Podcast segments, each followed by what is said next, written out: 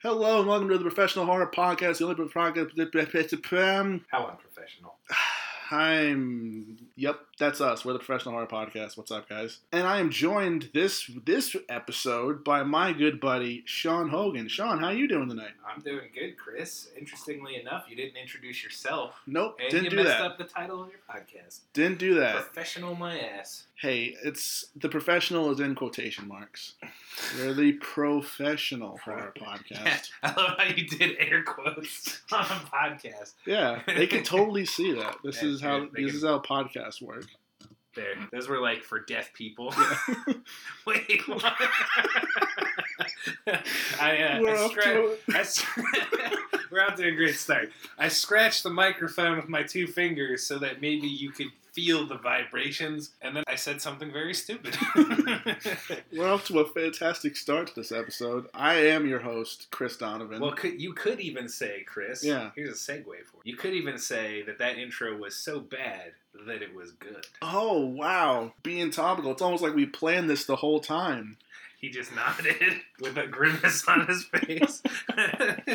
So anyway, uh, this will be a, a section of the podcast because as, as much as we all love good horror movies, let's be real. Some of the most fun experiences you can have watching a movie are movies that are so bad they're actually amazing. So we're gonna have a section of this podcast called "It's Good to Be Bad," and that these episodes will feature myself and of course Sean Hogan, where we talk about some really terrible horror movies that we just love to pieces. I have to say, some of my favorite times hanging out with my friends growing up, and even now, is just getting together. Now that we're adults, with some choice beverages to kind Yeah. of cope with the pain. Because sometimes you pick a bad one, it just ends up being bad, and then you regret your decision. And other times, it changes your life. Yeah. You know, and for the better, and it brings you endless joy. Yeah. That was definitely most of my high school was spent watching trash horror movies from all different time periods. there is a fine line between so bad it's good and just plain bad. But when you find a really beautiful, so bad it's good horror movie, it's a truly memorable experience. And it's that kind of movie that you're just like, I need to show everyone I've ever met this movie. And that's the whole point of this podcast is I love talking horror movies. I bring on people who love talking about horror movies. And we get to share the wealth with all you guys listening at home. And I have to say, I'm, I'm really glad that I got to be on the podcast finally because we've been talking about this Hmm. since you started the podcast. Yeah. But geographically, it hasn't made any sense. Luckily Yeah. for work, I had to, I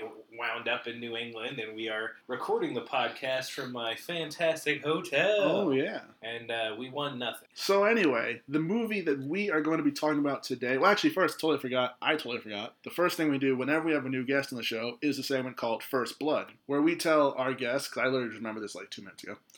we- so bad it's good. Yeah. it's all it's a motif. Exactly. we have we haven't recorded in a while here at the Professional Horror Podcast, and the we I mean me. I've never recorded a Yeah. podcast. So. So, you know, things are a struggle. First Blood is where we get to know the people on the show with they tell us our favorite their favorite horror movie and their favorite subgenre of horror. I, as always, I'll just give you mine really quick. My favorite horror movie of all time is Nightmare on Elm Street, the original 1984. And my favorite subgenre are slashers and creature features. Well, I guess I'll- start with my favorite subgenre of horror. Yeah. I guess my favorite subgenre is more of a thriller style Mhm. of horror movie. I'm not like big on monsters or like things that aren't real per se. The things Mhm. that really make my skin crawl, or that's kind of BS because you know I do like a good ghost movie every Yeah. now and again. Ooh, ghosts aren't real.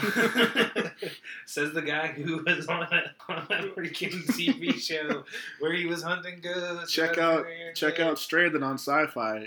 I mean, not anymore. no, no, definitely not anymore. Josh Gates, the producer of the show, if you're listening to this, I feel bad for you because it seems like they tanked that show intentionally by hiring me. No, I mean, no, but in, in all realism, they like put that show on in like this weird time slot, and they kept changing it further and further back. And I'm I read up later that he was in a contract dispute Mhm. with Syfy, yeah. and I feel like they were just dicking with him. Yeah. And they didn't want him to be successful, but more power to you. You're on the Travel Channel now, and, Yeah. and Travel Channel bought your other show, Destination Truth.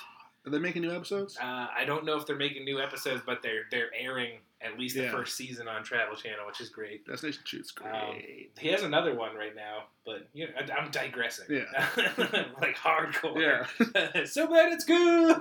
Favorite horror movie. Sorry, well, subgenre. Subgenre.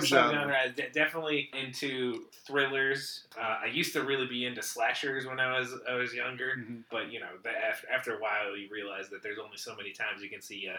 A topless teenager get like Yeah. some piercing device put into Yeah. her body. There Please haven't. don't take that the wrong way. Yeah. But it's a, it's all metaphorical anyway. Yeah, they haven't. They haven't. There hasn't been a good slasher, I don't think, in a few years. Especially no good supernatural slashers.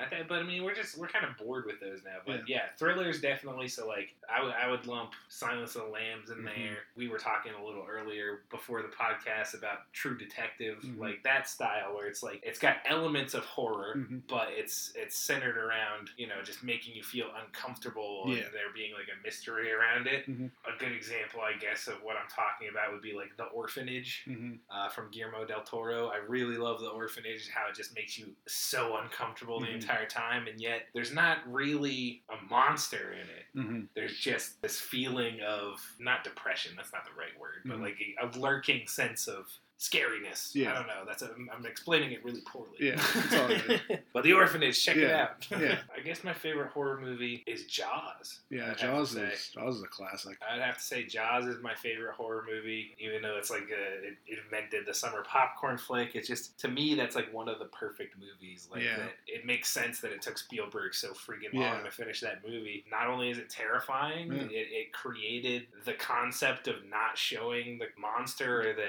the Keeping it for hidden the in the longest time, keeping it hidden in the shadows, even if it was just by mistake. So yeah, I guess Jaws would be it. Yeah, Jaws is a classic. It's one thing on my bucket list is definitely to have one of those screenings where they show Jaws while everyone's in tubes on the ocean. That's that. No, thank you, good sir. I you. definitely want to get in on that. You know they probably hire some asshole to go around. Oh, definitely. tug on people's legs.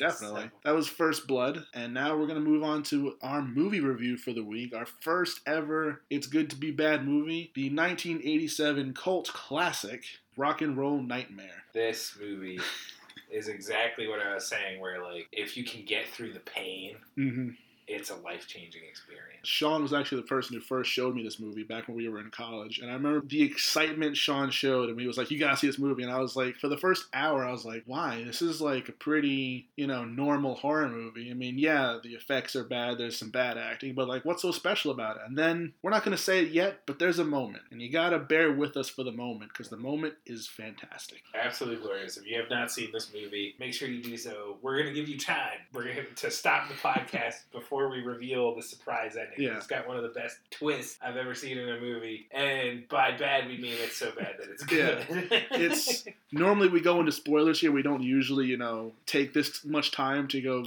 give you guys spoiler alerts, whatever. But this is a thing. The entire movie is on YouTube right now. If you just go on YouTube, type in "Rock and Roll Nightmare," it's like an hour and twenty three minutes or so. Just watch it.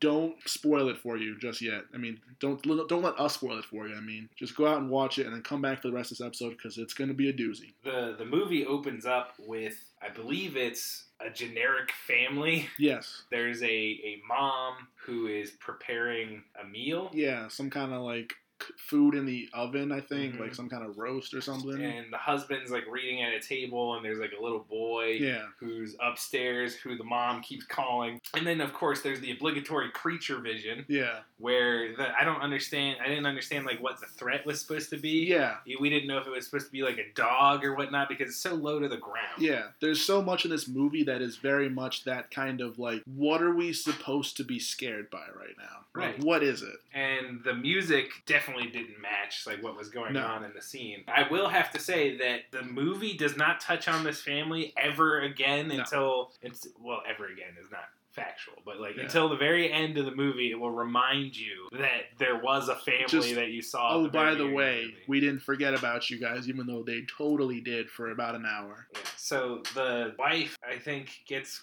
killed, or so, that something happens where the woman screams and it Yeah. cuts to black, Yeah, and then it opens up on a van. yep, And in this van is the beefiest. Well, actually, the the whole family gets killed by like some vague refrigerator like monster or something, right? Isn't it like? yeah, uh, I can't remember if it's the, the the reprise of that at the Yeah. end where there's like a body in the oven, or if Yeah. that's the beginning portion of yeah. it. Yeah, there's it literally is just like. Oh, guess what? They're dead. Later, and then the title rolls, which is not Rock and Roll Nightmare. No, the title is whatever the initial Canadian Uh, title the. Edge of Hell, which is spoilerish.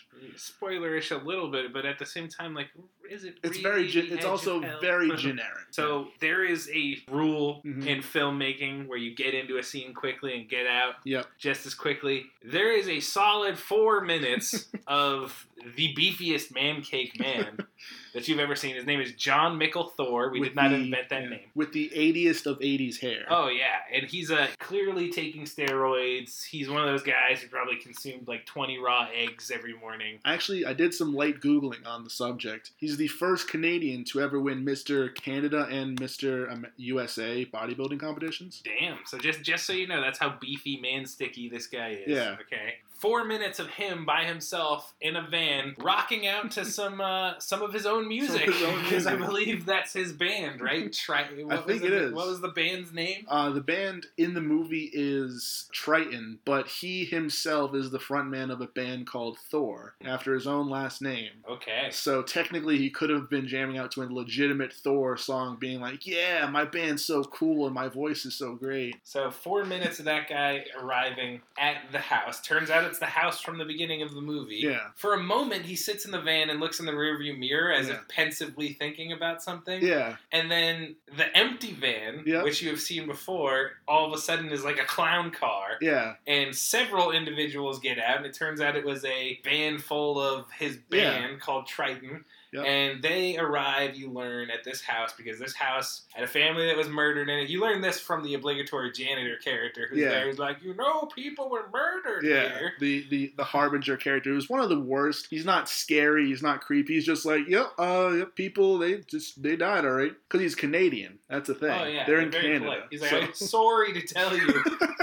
sorry about it, but all these people died here. yeah, it's a it's a Canadian harbinger. It's not nearly as scary. They're there in Canada to take a, a vacation, like a Yeah. sabbatical, Yeah. to record, like a retreat, to Yeah. record an album. And they turned the barn into a 24 track recording studio, which I don't know the logistics of that. That doesn't sound too plausible, but And when you see it, also like it's like there's like a bar theme going on in Yeah. there, and there's like a stage, not a sound stage. No. There's no soundproofing anywhere. I No. bet you an album recorded there would sound like garbage. They go into the house and they divvy up. There's some stupid relationship plot lines. there's a man with a very, very, very fake Australian accent. His name is Sticks. His name is Sticks. He's the drummer because he, you know, you know, he uses drumsticks, cleverness. And he, I don't know, he has like a girlfriend or something that's not his wife, and he also has sex poorly, and that's basically his story. There's a newlywed couple. There's two other people who were in the band, and they're just kind of like flirty, like, oh, maybe we'll hook up sometime. Yeah, there's the unrequited love story that happens there where both people are too shy to kind of make the first Yeah. move. And Jon Mikl Thor's character is there with his wife, who is Yeah. one of the women, the woman who's like part of the unrequited love couple. She's like the keyboardist Yeah. for the band. And the other two women are groupies? They're just like mark? wife slash girlfriend of band members. That's why I think it's so funny. Like halfway through the movie, like some groupies show up and they're like, "Yeah, we're gonna meet the band," and I'm like, "This this whole '80s rock band is already taken." Well, yeah, well, I want I want to talk more about that a little bit later. yeah, when we get there, but that's just so there, funny to me. because that scene is definitely confusing to me. Yeah. But they have a manager hmm who is like a cliche, like Jewish Yeah. manager type character. He's like, "I figured it all out. Don't worry, guys." yeah. Uh, there's some slapsticky kind of moments right there at the very beginning. Yeah. And then uh, there's a whole lot of nothing that happens. yeah. A lot of generic storytelling between them. Apparently, Jon Mikl Thor's character, all he wants to do is write and make music. Yeah. Uh, he turns He's- down his wife for sex multiple times. Yeah, he, Sean, you and I are both screenwriters. We've both gone to school for screenwriting. You know, they always tell you your protagonist should have some flaw Mhm. at the beginning of the movie that is kind of the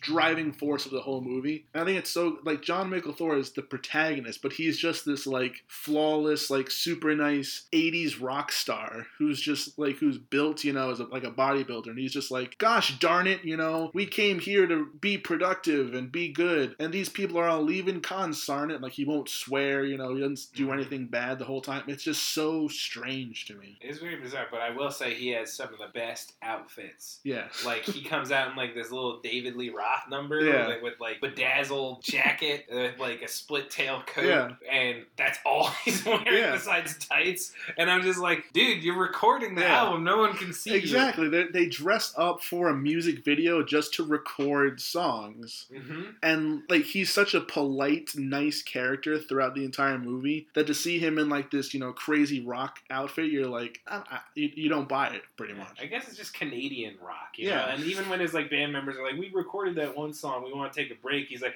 "Oh, gee, Yeah. I mean, I know we came out here to record an album, Yeah. but uh, I guess you guys can go take your makeout session." Yeah. So I guess we should just jump to when people are, are getting killed. The first person to go is the The manager. oh wait oh man we're skipping over something. So while they're recording that the music, Yeah. while they're recording the music, these weird puppets Yeah. show up.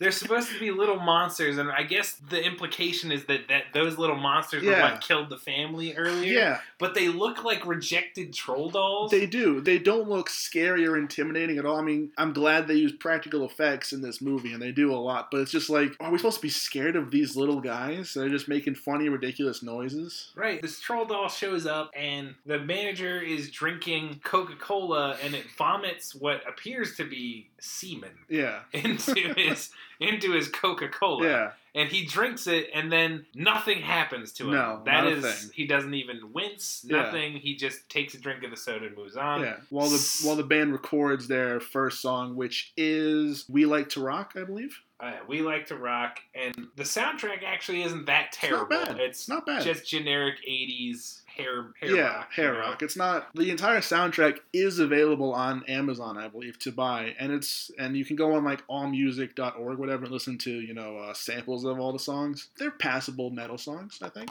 And uh, they record that, and Sticks breaks his drumsticks. Yeah, on the last note, and he literally he literally breaks it by like holding the cymbal and then just like tapping it, which is like probably because it was a gimmick to a, drum. a neatly sawn down the middle. yeah, so he literally had to be like, "I broke it," and they're like, "Oh, Oh, stinks." Yeah, and that's the other thing. There's there's all like because they have no real character development, they throw in all these like elements where in exposition people talk about how much they know each other, which Yeah. is like the biggest writing sin in my opinion. Well, he didn't say I broke. it. It was like, "Oh, I broke it." Yeah. You know. Oh, I broke it. Manager goes to go get a box of drumsticks that he apparently had brought in from the van. And yeah, and he He put it in like the basement. I don't even know if it's a basement. It's like a back room of the barn, but Yeah. he goes back there. That's how bad this movie is. You Yeah. don't really know where things are. He goes back there, and Stick's girlfriend shows Yeah. up and pulls her top off. Yeah. and is like, "Ooh, I want you to like to like you know touch my boobies or Yeah. whatever." And he's just like, "But you're with Sticks." Yeah. But, oh well, I can't help myself. I'm Yeah. the skeezy manager character, and he ends up getting his neck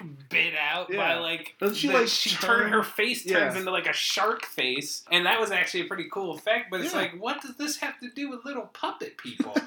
it came out of completely left field, and it turns out that wasn't even her. You know, No. like shit, it's like a doppelganger type situation. This movie introduces the idea of these maybe these puppet people, or maybe just whoever is actually you know the ringleader can change forms into other people. Right. I mean, granted, that's a very this is a very cliche thing I'm about to introduce, but there's never a who's the real one. There's never a meeting of the two. There's never someone who questions if it's the same person, whatever. It's just like occasionally you have to kind of in tune. Oh wait, that was someone impersonating someone. Right. Because have the rest of the movie, we see that girlfriend, you know, for Mhm. the next like however long she's around, So and you see her, you're like, okay, she's she's not a demon thing. Right. So they get they look around, they get nervous that the manager is missing because he never came back with the drumsticks. And the van is also gone. Jon Mikl Thor's Yeah. character seems to be the only person who is concerned. Everybody Yeah. else is like, well, the van turned up missing, so he's Yeah. probably just in town getting drunk or whatever. Yeah, I was like, what kind of manager is like, I'm gonna go get drumsticks. Like, I'm driving to town and drinking. Right. All the other characters kind of freak out that the van's gone only because they're bored there. The night ends. But this is where the groupies show up, I yeah, believe. because right right before then they all retreat to have their, you know, to have sex in their own rooms, respectively. Oh yeah, there's oh my god, the sex scenes are the most awkward scenes in the movie. Yeah. I,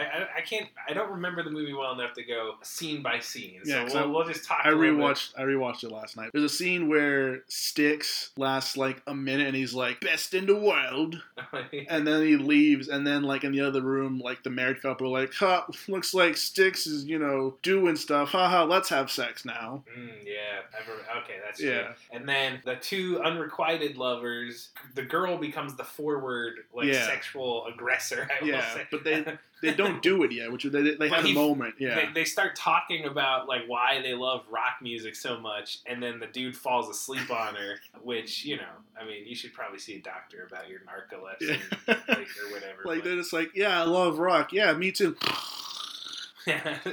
I guess the oh. idea is the time was supposed to have progressed, and Jon Mikl Thor's wife, all she wants to do is take him to the Bone Zone. Yeah, and he's but just he's like, like, I gotta write these new songs, Yeah. girl. It's like my music is my life. Yeah, it's not even like, oh, honey, later. He's literally just like, hmm, that's nice, honey. Do do do do do, Mhm. writing songs. And just ignores her. It's um, so while funny. everybody else is boning. But Sticks leaves to go use the bathroom. Yeah, He's looking at himself in the mirror. What's the line he says is hysterical? He's like, "What a lucky girl she Yeah. is." He's what a lucky girl she is. After he like, he was the two pump chump in the bedroom. Mhm. But then from behind him, some woman who isn't an impersonation of anybody no. come beckons him over with her finger. And he's just like, all right.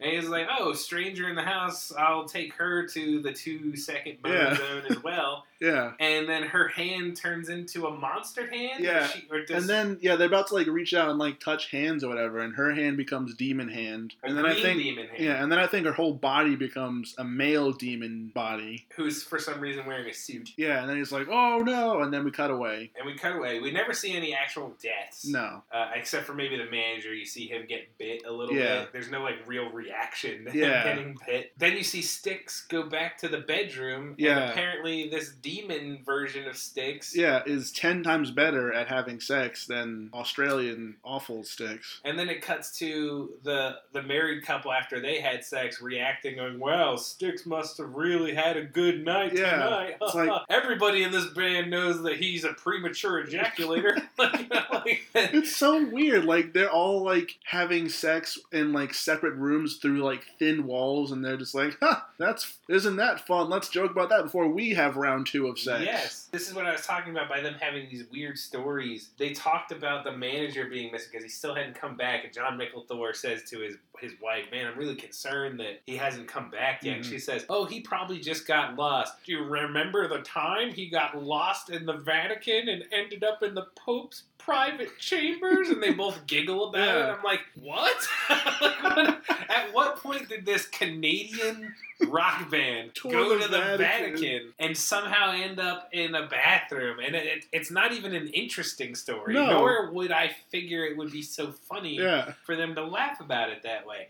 Jesus. It doesn't give me more of his character development. No. It doesn't develop It's- their character. It's, it's just, just like, one we- of those- Isn't yeah. it great that we know each other? Yeah, it's one of those like, "Huh, we we've had some misadventures together because we're so close. Yeah, it is very bizarre. The next day comes around. Is the groupies the first night or second night? Oh, I don't remember. After everybody goes to bed. Yeah, everybody so like goes everybody bed. goes to bed at this point. So it's that night. A sedan full of groupies who Yeah. apparently are part of the Triton fan club. They in, established yeah, in this local city, yeah. Triton fan club. They show up and the manager opens the door. Yeah. Woo, we Like, know wait, it's not really what? the manager. Yeah, because the manager's dead. So they ask if they can see Triton, even though they know it's really late. And by the way, I want to point out Mhm. they're supposed to be teenagers. Yeah. The, the girl who's in charge of the Triton fan club. Yeah. Passable. yeah, There is straight up like a 45 year old woman standing behind Yeah. her. Like it was clearly like it could have been that character's mom, but they were all supposed to be teens. I Yeah. don't know if that's how teenagers are in Canada, and they just got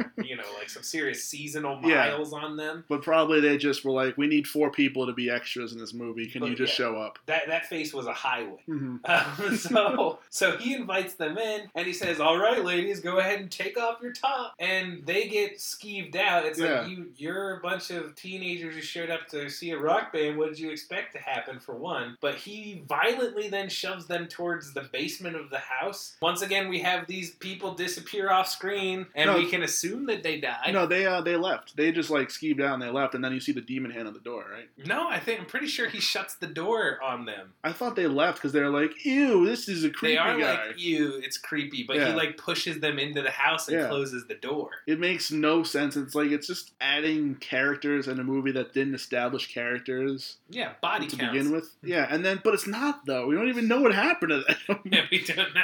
They could be perfectly fine Yeah. sipping on Coca Cola. They could be like, "Where's the band? I thought they were gonna show up." "Yeah, I'm ready for that sexing he talked." about." so, like, what happened to them? all right. So after that, it's the next day. They try to record again. They play actually a really good song Yeah. called "Energy,", Energy. which I would put on my iTunes. Yeah, that's a know? decent song. it has a pretty good guitar riff, but Yeah. then once that's over, they take another break Yeah. because that's like the the pattern that this writer Yeah. came up with. Okay, we need record a song. some songs. The band needs to take a break. Yeah. People need to die. And like Sticks did like really good in the song, and they're like, "Sticks you did a good job," but he's like, "Yeah, no problem, Yeah. no accent anymore." he has no accent anymore. He's no longer Australian. He's now American Canadian vague. Vaguely with a deeper voice. No one bothers to ask him why he's no longer Australian. Nope. And he he invites his girlfriend to go out to some lake, even though it's like super cold out. She's like, "Oh, you want to do it out here? You're so naughty." And she Yeah. says, "I'm ready." And she pulls her, to- her Yeah. breasts out Yeah. again because you know that's what she was hired for in Yeah. this movie is just to be the breast girl. Yeah. Um, And she does. and she he turns around and unbuttons his shirt and says, "So am I." and all of a sudden, a gigantic demon hand comes out of his body. Yeah. And she's screaming, but like apparently she wasn't a good screamer, so they loop her scream Yeah, twice. Yeah, it's it's like a stock music scream over and over. Yeah. Ah!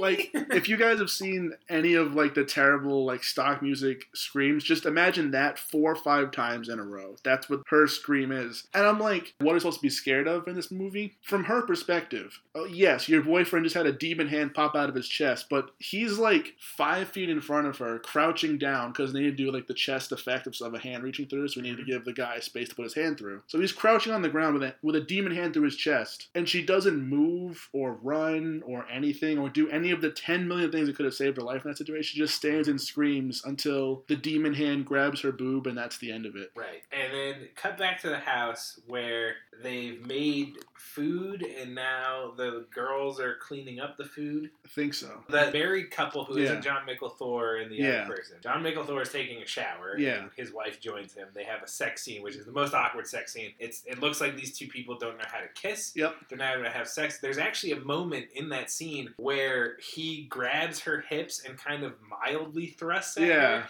And you see that this poor actress actively laughs at how bad at pretending to have sex he is.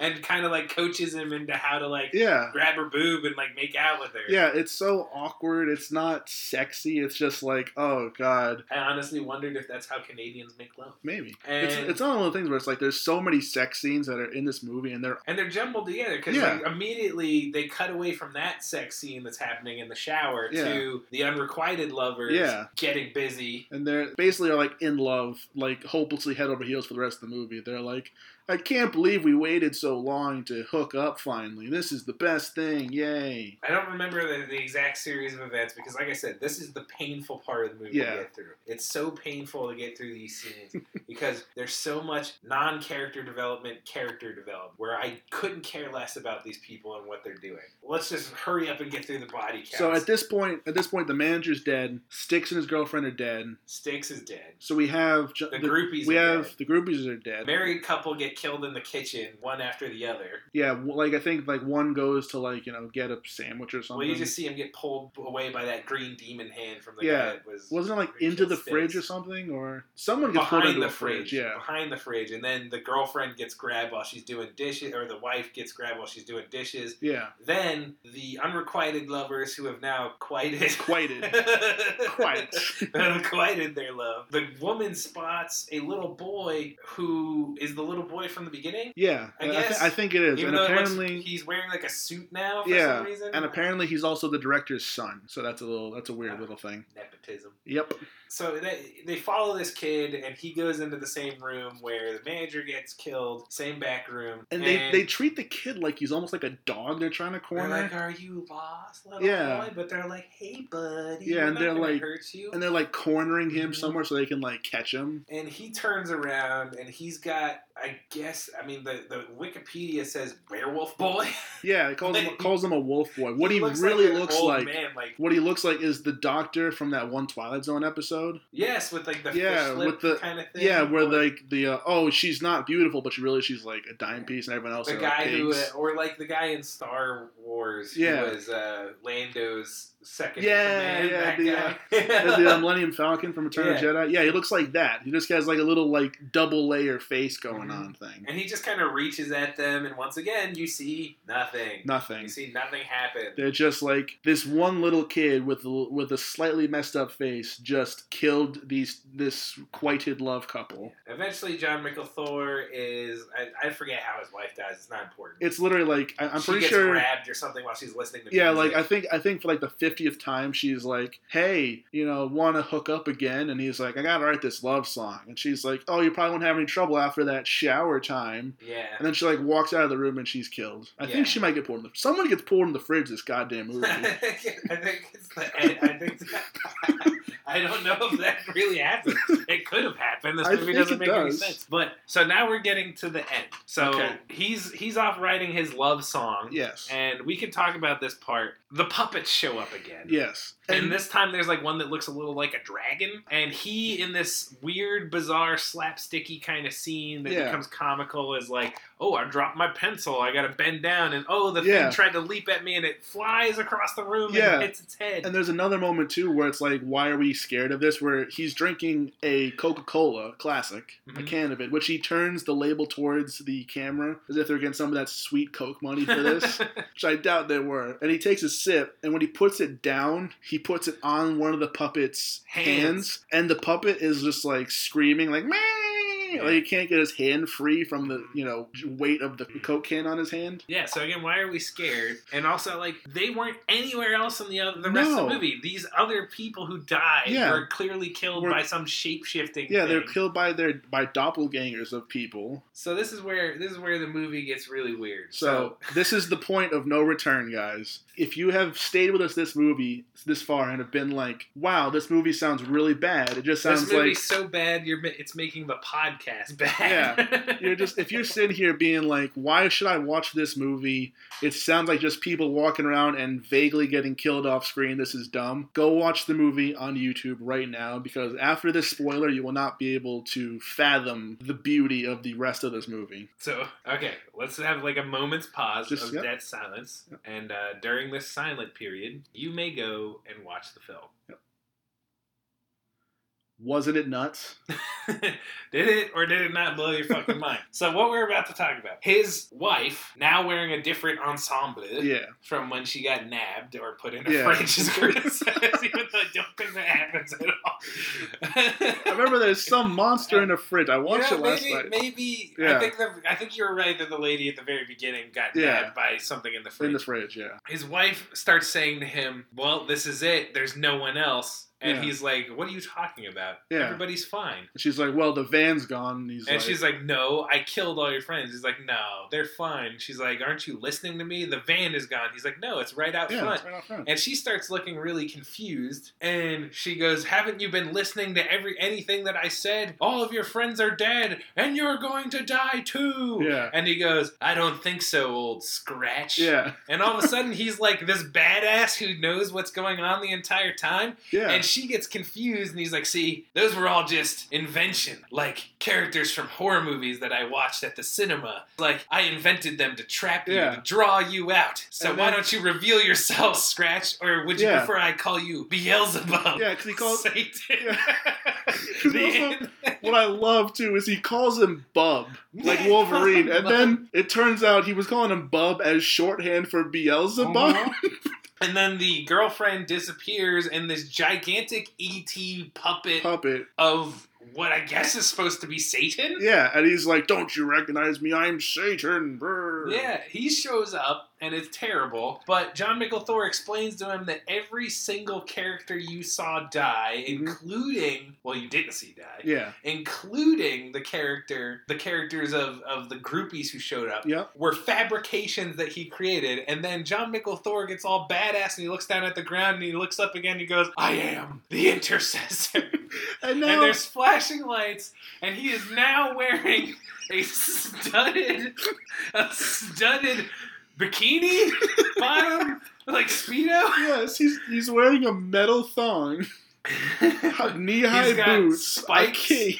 like a cape. He's got his hair's all frizzed out He's now. got he's got so much he's got so much guy shadow in his, in his boots with studs on them. Yeah. He he looks like a big gay bondage rock star, and he It's is glorious. He is now showing down with the devil. It is now Yes. a battle between a gay bondage guy who is claiming to be an angel Yes. and Satan. Yeah, it turns out the name the band is called Triton because that's the name of the archangel that the intercessor Ah, Jon God. Mikl Thor is. His name is Triton.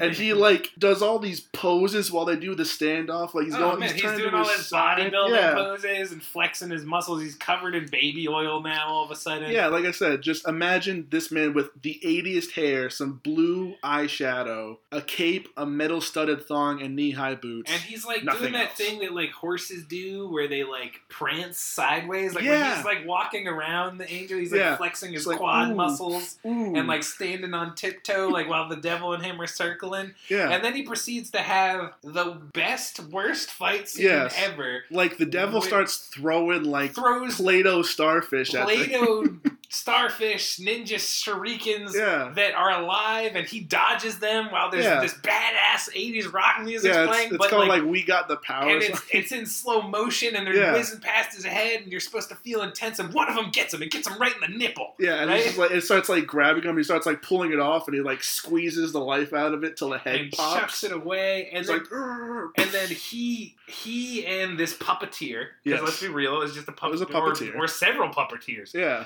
now lock and battle. Yeah. you know, and at one, it's it's like that scene in wrestling whenever like one Yeah, guy the, is like trying to overpower the other, and he he brings Jon Mikl Thor, the intercessor, yeah. down to his Just, knees, Oh no! his little his little gay studded knees.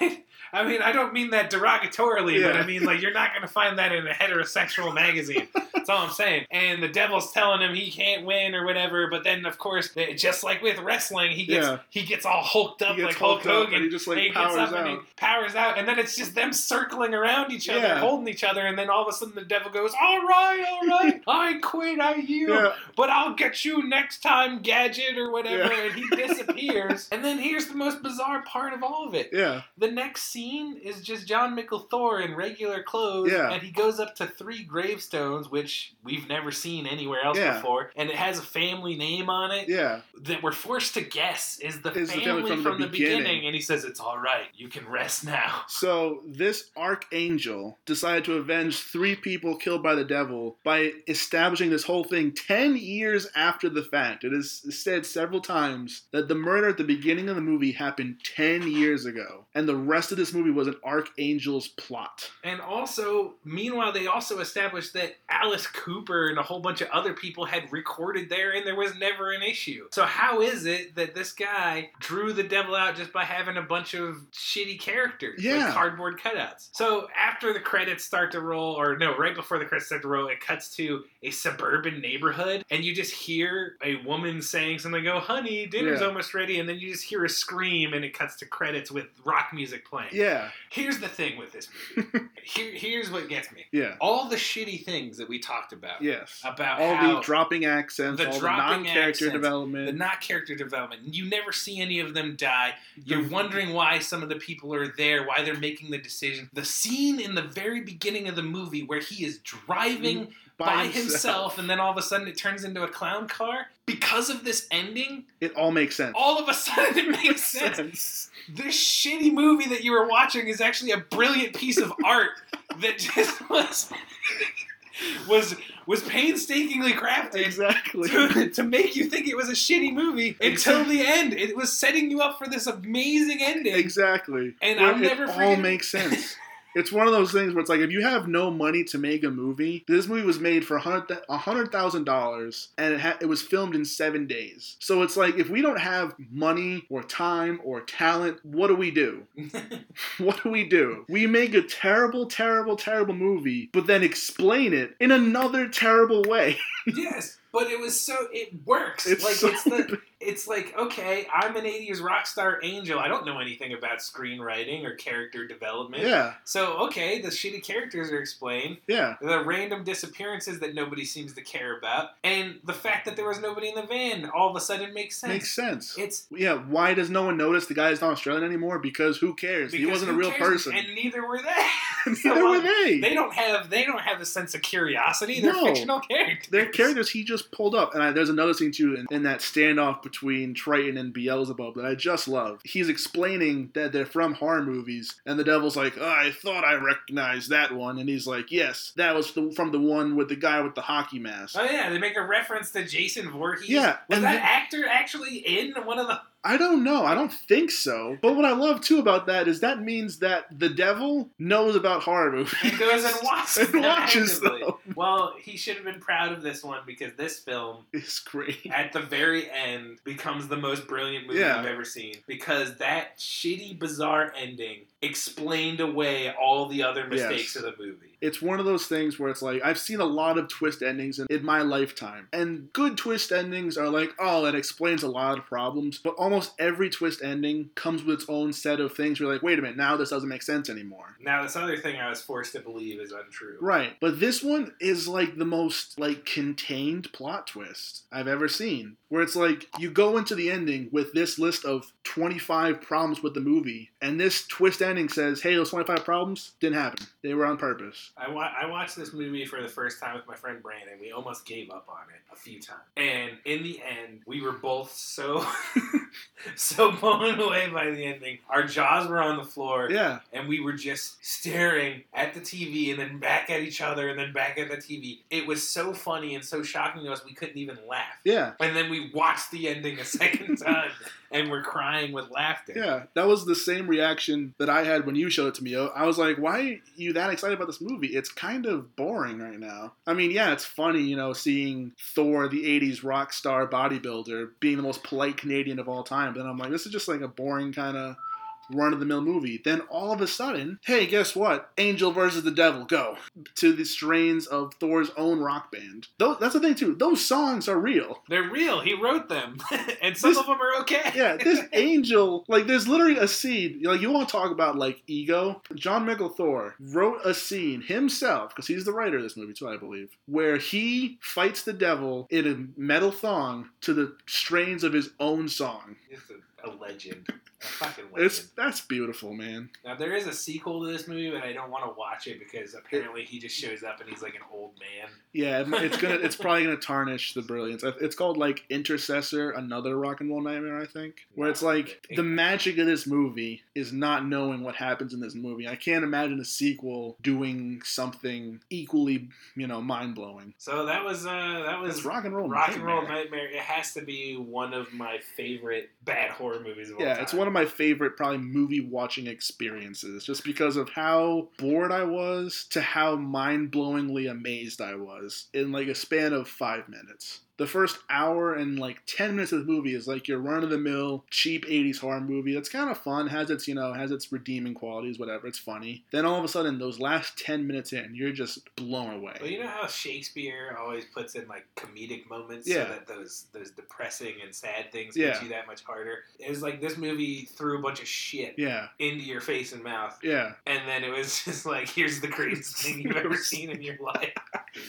It's It so made it- true. It made it so much better. yeah, it's so true. Well, thank you for having me on the podcast, No Chris. problem, I'm sorry Sean. you probably got to edit the shit out of this. Yeah, well, you know, that's that's how it always goes. But you know, this is this is our so bad it's good horror podcast. Maybe I can just leave it all in, and, and everyone will appreciate the irony. Anyway, guys, we will see you next week. I don't know. We're gonna do.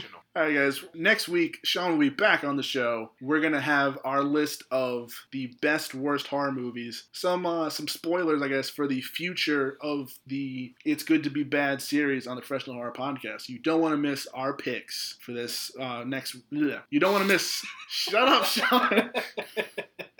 You don't want to miss our picks. So tune in next week. We'll see you then. I'm sorry if you didn't like me on the show because I'm coming back.